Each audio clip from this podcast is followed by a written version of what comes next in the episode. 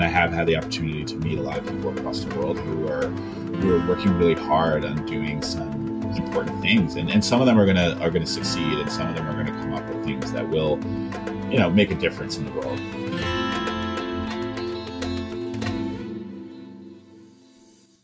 Welcome to The Ethical Rainmaker, a podcast that explores the world of inequity and nonprofits and philanthropy, including where we should step into our power or where we should step out of our way. I'm your host and fellow traveler on this journey, Michelle Shireen Muri.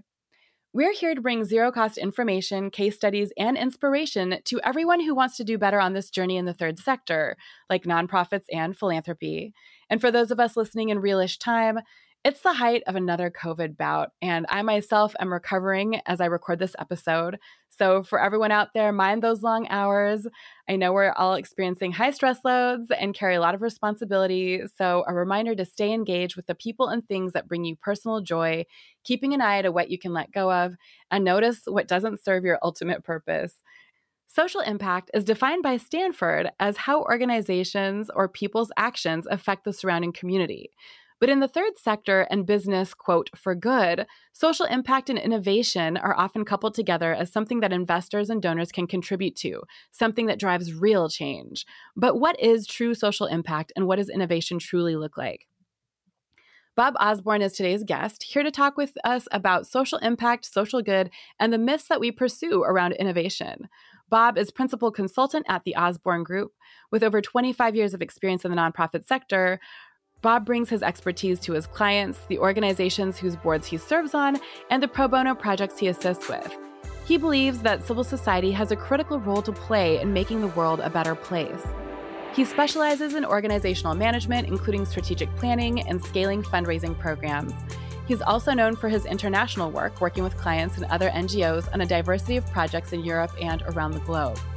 A well known international speaker and workshop leader, Bob works with all types of organizations and all sizes. Bob, thank you so much for joining us today to have this discussion about social impact, social innovation, social good, and all the myths that we believe around it. It's so great to have you here with us today. Yeah, thank you for having me. I'm, I'm excited to be here. Uh, as you know, I'm a, a, fan of the podcast, so excited for this to be my first podcast. Yeah, so excited. I'm so excited that it's your first podcast. I'm sure not your last. Um, it's a joy to connect with you again and to have this conversation. And I was just thrilled when you and I first talked um, a few weeks ago. After sometimes working with the same clients and being in similar spaces, it was such a relief to hear you share some of your experiences and such a joy to hear you talk about some of the experiences you've had both uh, here in the United States and abroad around the different projects you've worked on, including projects that involve social impact and innovation. I guess the first question I would have for you is how would you describe social impact and innovation and the way that we deal with it or talk about it in the third sector? There's a lot of different and broad um, definitions of it. So there's kind of the the startup idea of it, where we're talking about new companies that are solving big problems like climate change or food insecurity or and you know other big um, big issues like that. And then there's the, the more corporate side of this, which is around ESG, which is uh, stands for environment, social, and, and governance. Uh, and I think it all kind of gets lumped into the same boat. Uh, when I think there's there's like important differences between how we approach all of that all of that work. Uh, and so because it's so broad and it's so not particularly well defined. I think there's a lot of myths around it, and there's a lot of misunderstanding around what it is and, and, and how we use it and what, what we do with it. And so I started on kind of a journey five years ago to kind of figure out, well, what is this? And I still don't have a great answer, to be perfectly honest. You know, it's not totally clear to me what it is and how viable it is and, and what's happening with it. Um, I think I was excited about the idea of all of us in the third sector and, and the for-profit world really thinking about, you know, how can we have social impact? We have such big, big problems in the world today. And it's been yeah, it's been an interesting journey because I it didn't take me exactly where I thought it would. That's such a diplomatic way to speak about your journey. Yeah, I mean, I think so. I started off just excited. I think as a consultant, I thought it was important for me to understand this space. You know, I thought uh, I was excited by it. I thought it was important for me to to be thinking about this just from a career perspective. You know, as a person right. who's, who's been in this business for a while, uh, I recognize that this is something new. This is something interesting and exciting, and I have probably another 20 years of work ahead of me. So I better figure out what what this is and how it might affect the work that I do in, in, in the not for profit uh, in the not for profit space. And so I literally started just calling up people and talking to people within the space and asking them, you know, what what is this space? Like, what is social impact? What is social entrepreneurship? What is social impact investment? Uh, and got many, many different answers and many um, many responses uh, from it being the thing and the thing that's going to transform our sector and this really important change where we don't really need the third sector anymore where this is the change is really going to come from the business sector and and social impact is just going to be built in to the companies that you know that are being formed now to ESG which you know I have lots of thoughts thoughts on, but right. you know um, companies thinking about how they can approach the environment, social governance, and just how they conduct themselves, uh, and everything in between. And, and and and it posed a lot of interesting questions as well because, yeah, again, there's just not a lot of agreement about what this is, and depending on where you go, you'll get very different answers. So I'm involved with a few accelerators. From them, it's going to be about startups. I went to Columbia's business conference and for them, it was all about ESG. Uh, and you won't find much talk of one at the other. Note to the listener ESG stands for environmental, social, and governance concerns. So the E in ESG stands for environmental criteria, which is something like the energy your company takes in, the waste it discharges, the resources it needs, and who's affected by the taking of those resources, like the people, the animals, the earth. S stands for the relationships that your company has with institutions and individuals in a community and the reputation that it fosters. So that can include things like labor relations or the addressing of diversity, equity, and inclusion in a corporation. G stands for governance, and in this case, that's the internal system of processes and procedures that a company adopts in order to govern itself. So that's a little bit about the corporate acronym ESG. Interesting to note. I too have been in some of those spaces um, including some of the conferences where it very much has the feel of what I imagine when crypto started up and there's a lot of excitement and folks who are evangelizing about this new way, new form of money and this new way of doing things, et cetera. There's a lot of kind of evangelism and excitement and this idea that we don't need the old thing. This is the new thing. Let's move on. And I honestly, and I think it's partly because there are lots of entrepreneurs involved and lots of startups, and you and I are both entrepreneurs. But, but I know that at at the conferences that I've attended and in those spaces that I've uh, had the uh, privilege of being in, very much this a similar kind of energy of whatever we're building, because usually folks were representing their own entities, or own social good efforts whatever we're doing, it's going to be better and different, and we're not going to need the old thing. And this is the new thing, and a lot of evangelism and excitement. And, you know, I felt like being in those spaces, it was pretty contagious. And then sometimes the outcome of those efforts looks something like Tom's, for example. Tom's, uh, for those who don't know, is a shoe brand. Tom's shoes send one pair away to another country every time you buy a pair of their shoes and they serve it with a side of religion. And so I think, you know, they got a lot of accolades when that program first started for being innovative and new. And they were going to, you know, for every person who bought a pair of shoes, someone who doesn't have shoes is going to get a pair. And honestly, I've owned a pair. They're really poorly constructed.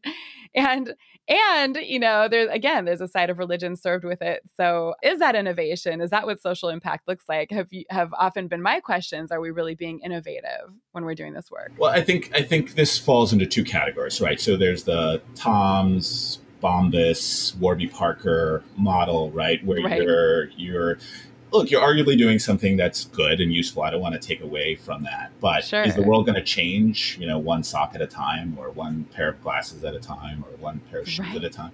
No, I mean, right. these are laudable, good things to be doing, but it's not going to be, these are, this isn't going to transform uh, the world. So you have, you have that side of things where you have big companies that are scalable, that are large, that, that do some level of philanthropy you know, and do some and, and have some consciousness about doing a social good, which is great. Uh, and then you have the other side of it, which I think is more often falls into just traditional philanthropy. They, they call it social innovation, they call it impact investing, but they're grants. Uh, they're grants, right. and and they're given to again good small organizations usually that are arguably doing good work, uh, but again not going to change the world. And they're not the kind of companies, while they're often for profit or B corps, that are going to scale in a way that's going to make make a difference. And so you have this big gap right. in the middle where I thought the energy was, and I was that's the thing I was excited about was like where can we find yeah. these companies that you know can can hit that Silicon Valley goal of, of 10x you know scalability, yeah, uh, but are also going to be doing you know solving the energy problem or or whatever whatever it might be, and what I found in in my journey and just talking to a lot of people is like that just doesn't exist. Like it's it's not a thing. Um, I'm sure there are some examples out there and some exceptions. I, I don't I don't doubt that. But for the most part, you know the the people who have the real capital who invest in this, you know the the Silicon Valley people, and that's a whole other discussion about the availability even for capital for this in the first place, even if there were oh, some yeah. companies, um, right. you know, are not particularly interested in this because it's hard to, if, if you're focused on social good, they get nervous that you're not going to be able to hit that that 10x, and it's a rare, it's a rare company that that can make a credible case for for doing for doing both. Uh, so they're not particularly interested. And then you have another group of people who, again, want to do good, but because they're not really doing it from an investment perspective, they're not pushing these companies to to perform. They essentially become grants, and so these companies right. do good work, but they're not they're not scaling because they're not necessarily built to scale in the first place. Uh, they're just good companies. Like not everything is a 10x startup. Many most companies, right. like you're my company, we're not gonna we're not investable. That's okay. No. right. It's good we probably us. prefer it that way. yeah, exactly. Exactly. And and what's missing is is the investor who's willing to take a 3x return or a 4x return, you know, that is it that's okay with the social good that's going to be done at the expense of that that big big return. And again, it's not that this doesn't exist, but it doesn't exist the way I think we believe it exists out there in the world. Like w- walking into this, I just assumed there was going to be there's like all these social impact investors, and there was yes. and there's all these institutional investors with big endowments that are investing uh, in right. this as well, and and they are, but not in what I would consider, you know, true social impact. Bob, you sit on the international advisory board of the Czech Fundraising Center in the Czech Republic you're on the International Advisory Board of the Impact Hub Belgrade in Serbia and the Advisory Board for Impact Hub Metropolitan in New York City. And I know you're a mentor to a number of social impact startups in the US and the Balkans. When you're tackling, you know, these realities, like the reality that there is no 10x, 10x doesn't exist, maybe 4x, maybe 3x, you know, maybe investment exists, but maybe only to certain people and in certain mm-hmm. ways, right? what are you usually advising when folks are taking on really big visions and attempting to change the world through their projects? How do you advise folks to do that? And i think before we get there could you talk a little bit about like what even is an x right? Like what would a 3x return look like? What would a 4x return look like? Yeah so i started started doing some work in, in serbia for some friends who had started the impact hub uh, there. And I'd run into Impact Hub in Czech Republic uh, years before and was really interested in what they were trying to do, which is really nurture social impact. And, and really, and many of them, not all, but many of them have accelerators associated with them. And what an accelerator is, is accelerators and incubators. You know, they help companies uh, get the skills they need and, and often the startup capital they need to to start to be to be viable, uh, viable companies. And so that was a really interesting uh, idea for me, and and I was excited to be involved. And because Serbia is Serbia, it's kind of an important country, only in the sense that that's where the last year. Well, I was about to say that's when the last European war started. It's not true anymore. Um, but it was, oh, you know, sadly. yeah, in the '90s, and so there's there's a real global interest in in that that part of the world being stable, and and so met lots of really interesting people that were involved in this space, investors and and the like.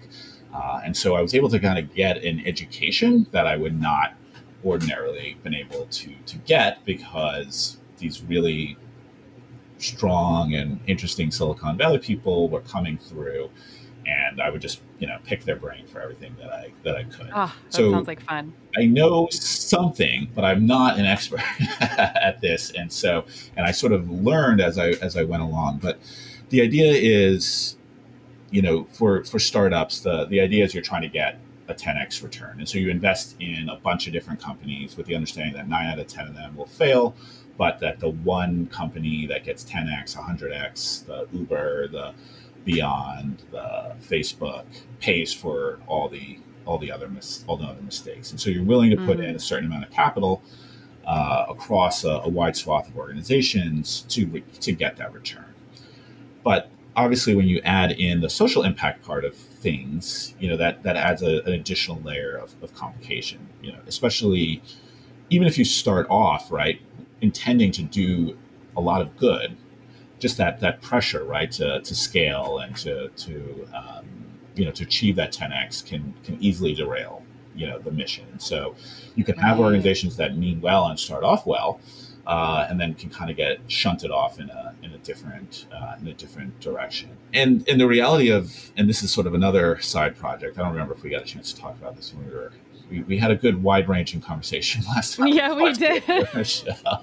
Tell me about it. I'm into it. Yeah. My, my other interest is trying to get capital for minority, um, you know, BIPOC, women led startups just because I think after the pandemic, it was like 1.5% of, you know, venture capital went to like um, a minority startup and and that's indicative. One point five percent. One point five percent. I think that's the, the, the, statistic, the latest statistic that I that I heard. And and almost literally, what I've realized, if you didn't go to Harvard or or Stanford, it's super hard to get the money. And I'm exaggerating a little bit, but really, but not by not much, much right? you much, basically need Ivy League connections. You need connections, wealth. You need to work, walk in those circles. You need to have access to some lever of power. Exactly, and and so. When you add all this up, you know, it's really hard. And what I what I try to do less than I, I, the advice I give them is to is to try to help them really work on the fundamentals and, and make sure the business is sound and all the like. But what I try to do is is um, is make them aware one of the challenge that's that's in front of them, um, and two to help them as much as I can and make the connections with other people that I know that that are sympathetic, which which tend to be people of color because they face the same same issues and are having the same frustrations uh, as these folks in the Balkans are, are, having, even though they're you know they're um, you know they're white and they're uh, from Serbia and Croatia and Bosnia and um, and it's it's challenging.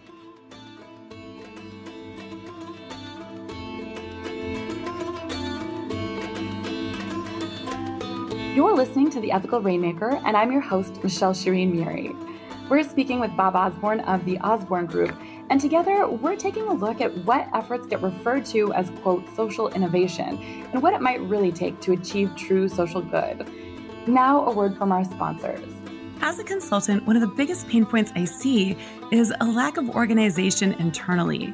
Many community based organizations and smaller and honestly sometimes larger nonprofits as well are using spreadsheets or clunky databases that take a lot of time to use.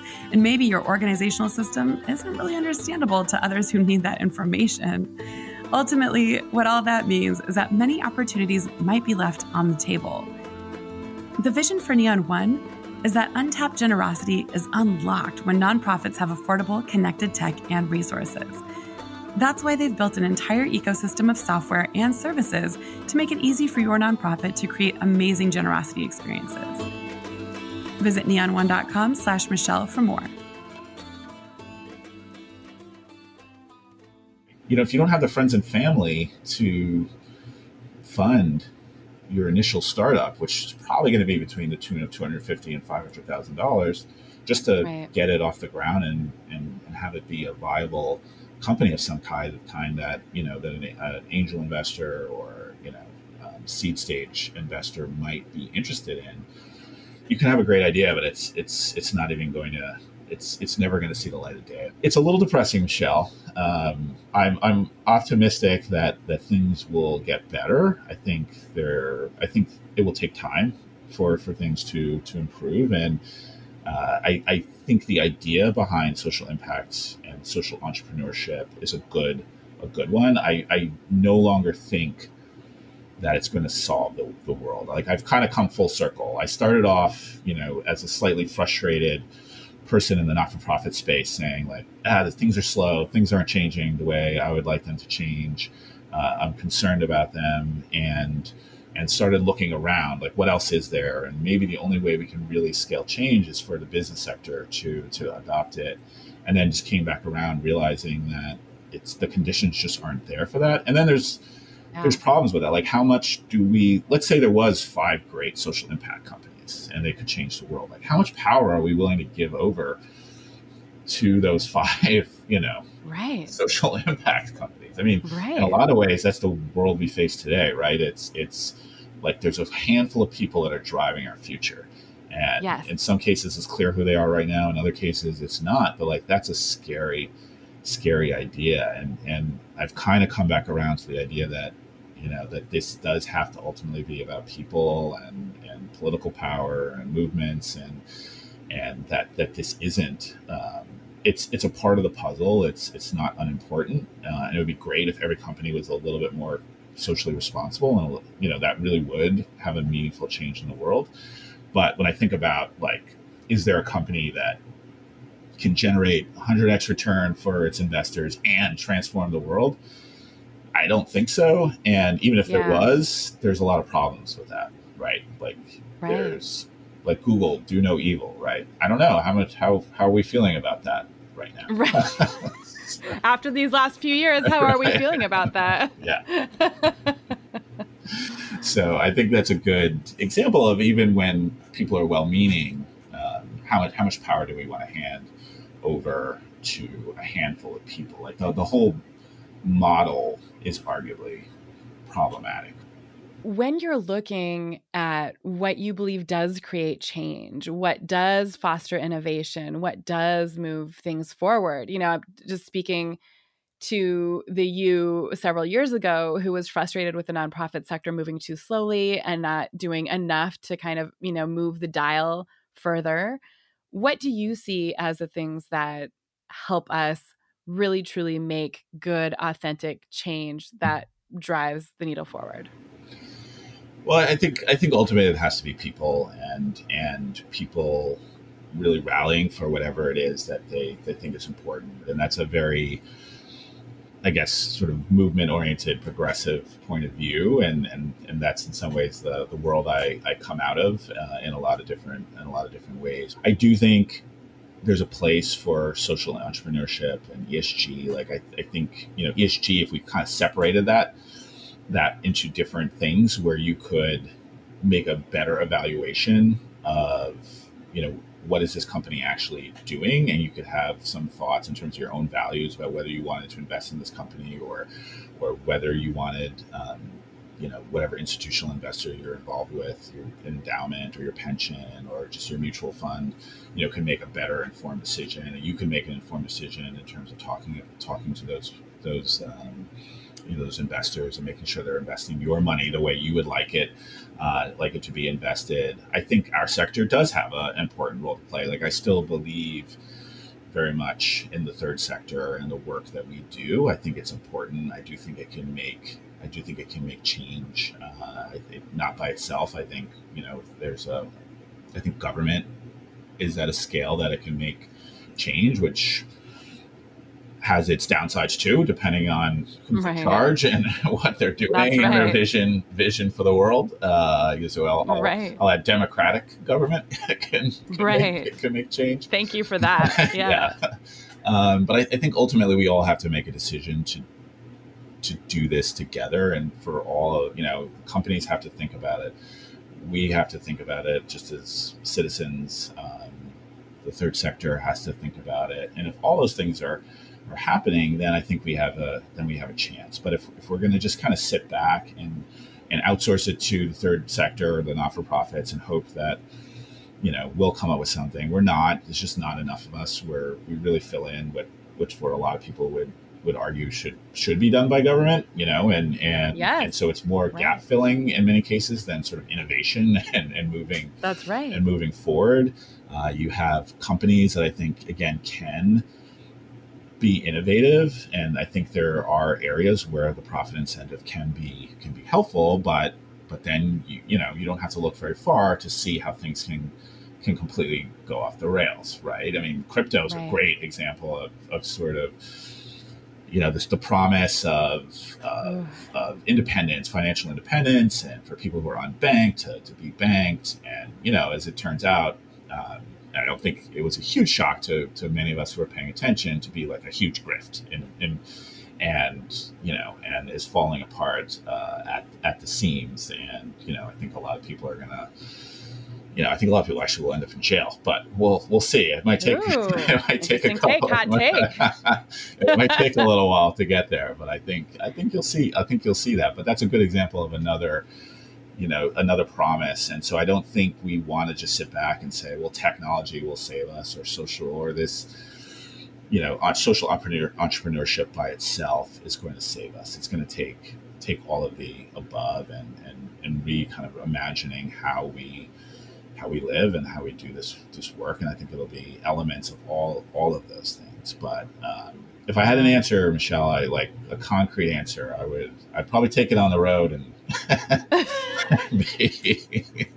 and and shout it from the hilltop. Yeah, exactly, exactly.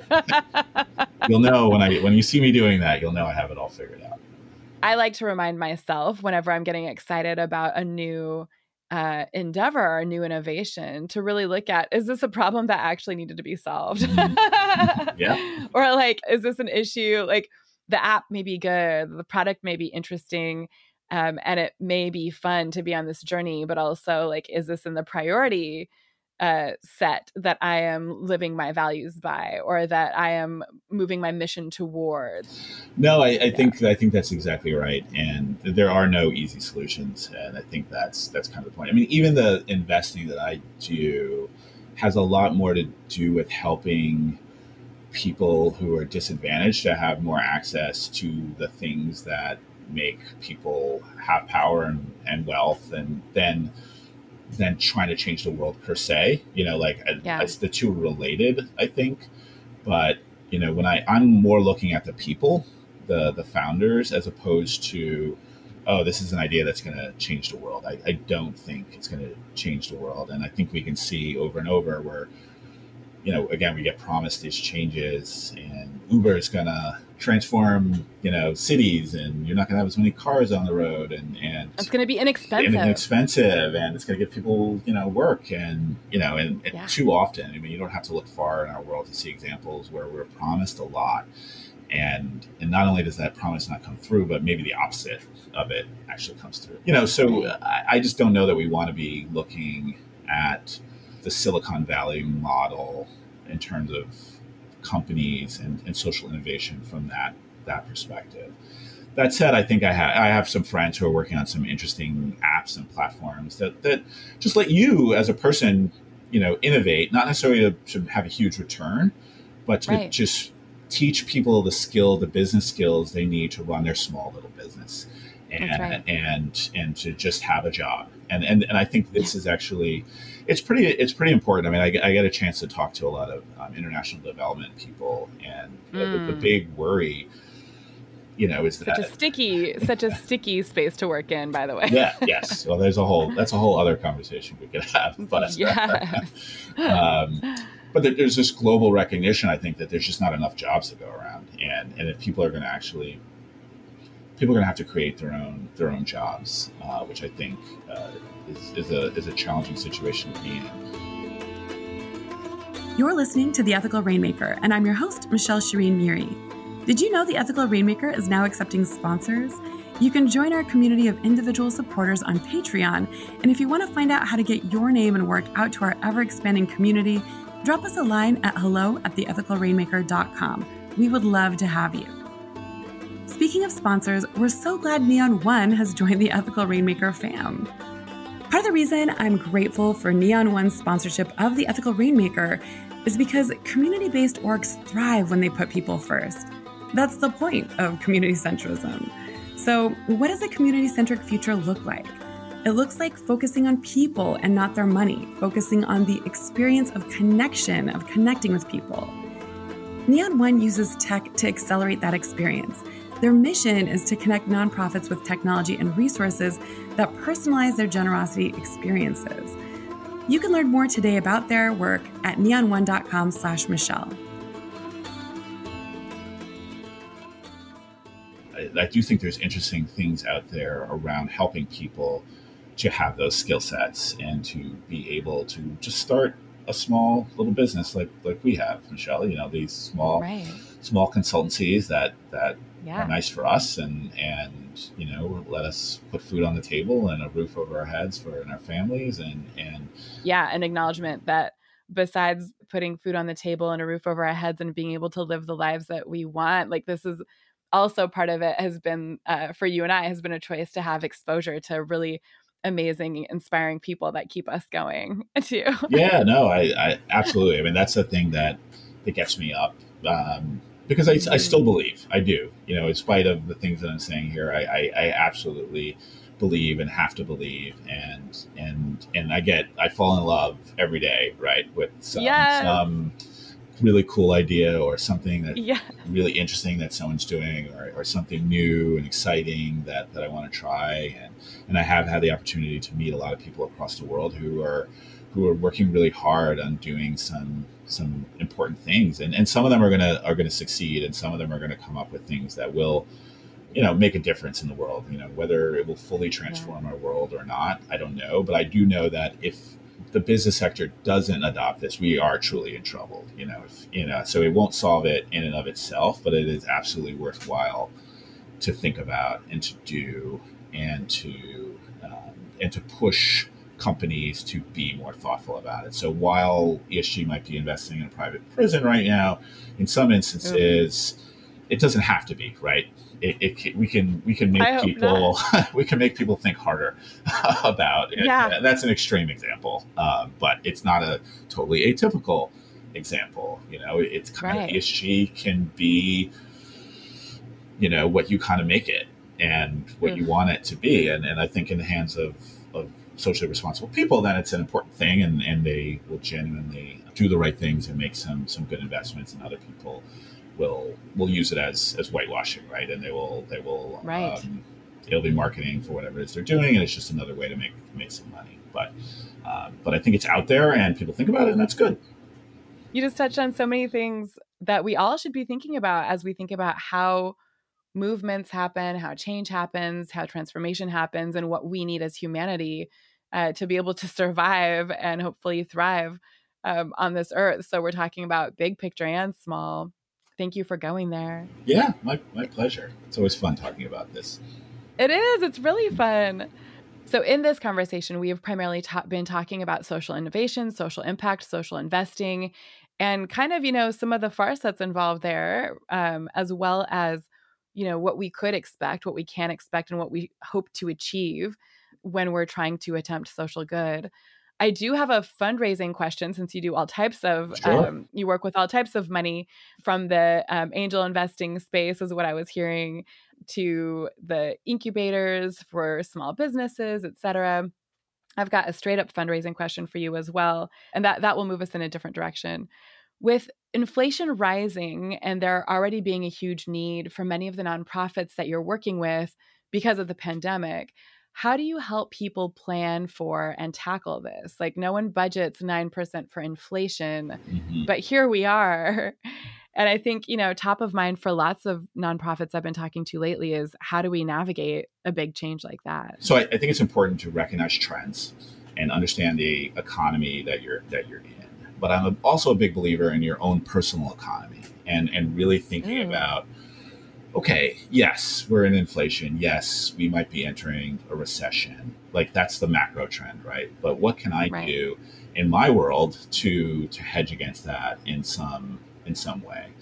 And and I think you know there's there's always saving for a rainy day and there's always prudent financial planning, but I think from a fundraising standpoint to me, it always comes down to stewardship and really making sure that your donors understand the impact that that they have, that that the community has, that we're all collectively having, and that their money did something. You know, like it's that there's you promise them that if they gave you some money, it would be put put to good use, and letting people know what that good use was, and and and whatever difference that it, it made out there in the world, letting them know about it. And I think if people know, if your donors know that they made some difference, big, small, whatever it is, but they played some role and some part in a larger scheme of, of, of, impact that that they'll stick with you. So to me, that's an important part of, of any organization's uh, sustainability mm-hmm. is is that commitment to communications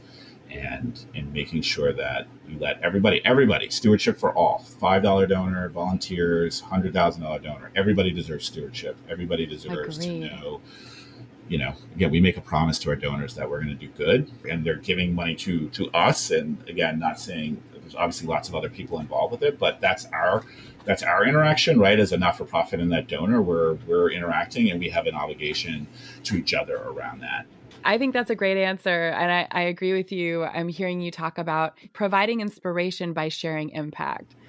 Yeah, exactly. So, and to me, that's yeah. that's why donors give. 99% of people genuinely want the world to be a better place, however they define it, and, and letting them know whatever role they played in that is, um, I think it's it's critical to uh, to success. Yeah, I agree. Bob, it's such a pleasure to get to know you. Thank you so much for being on The Ethical Rainmaker. Thank you so much for supporting The Ethical Rainmaker. It's just such a joy to chat with you today.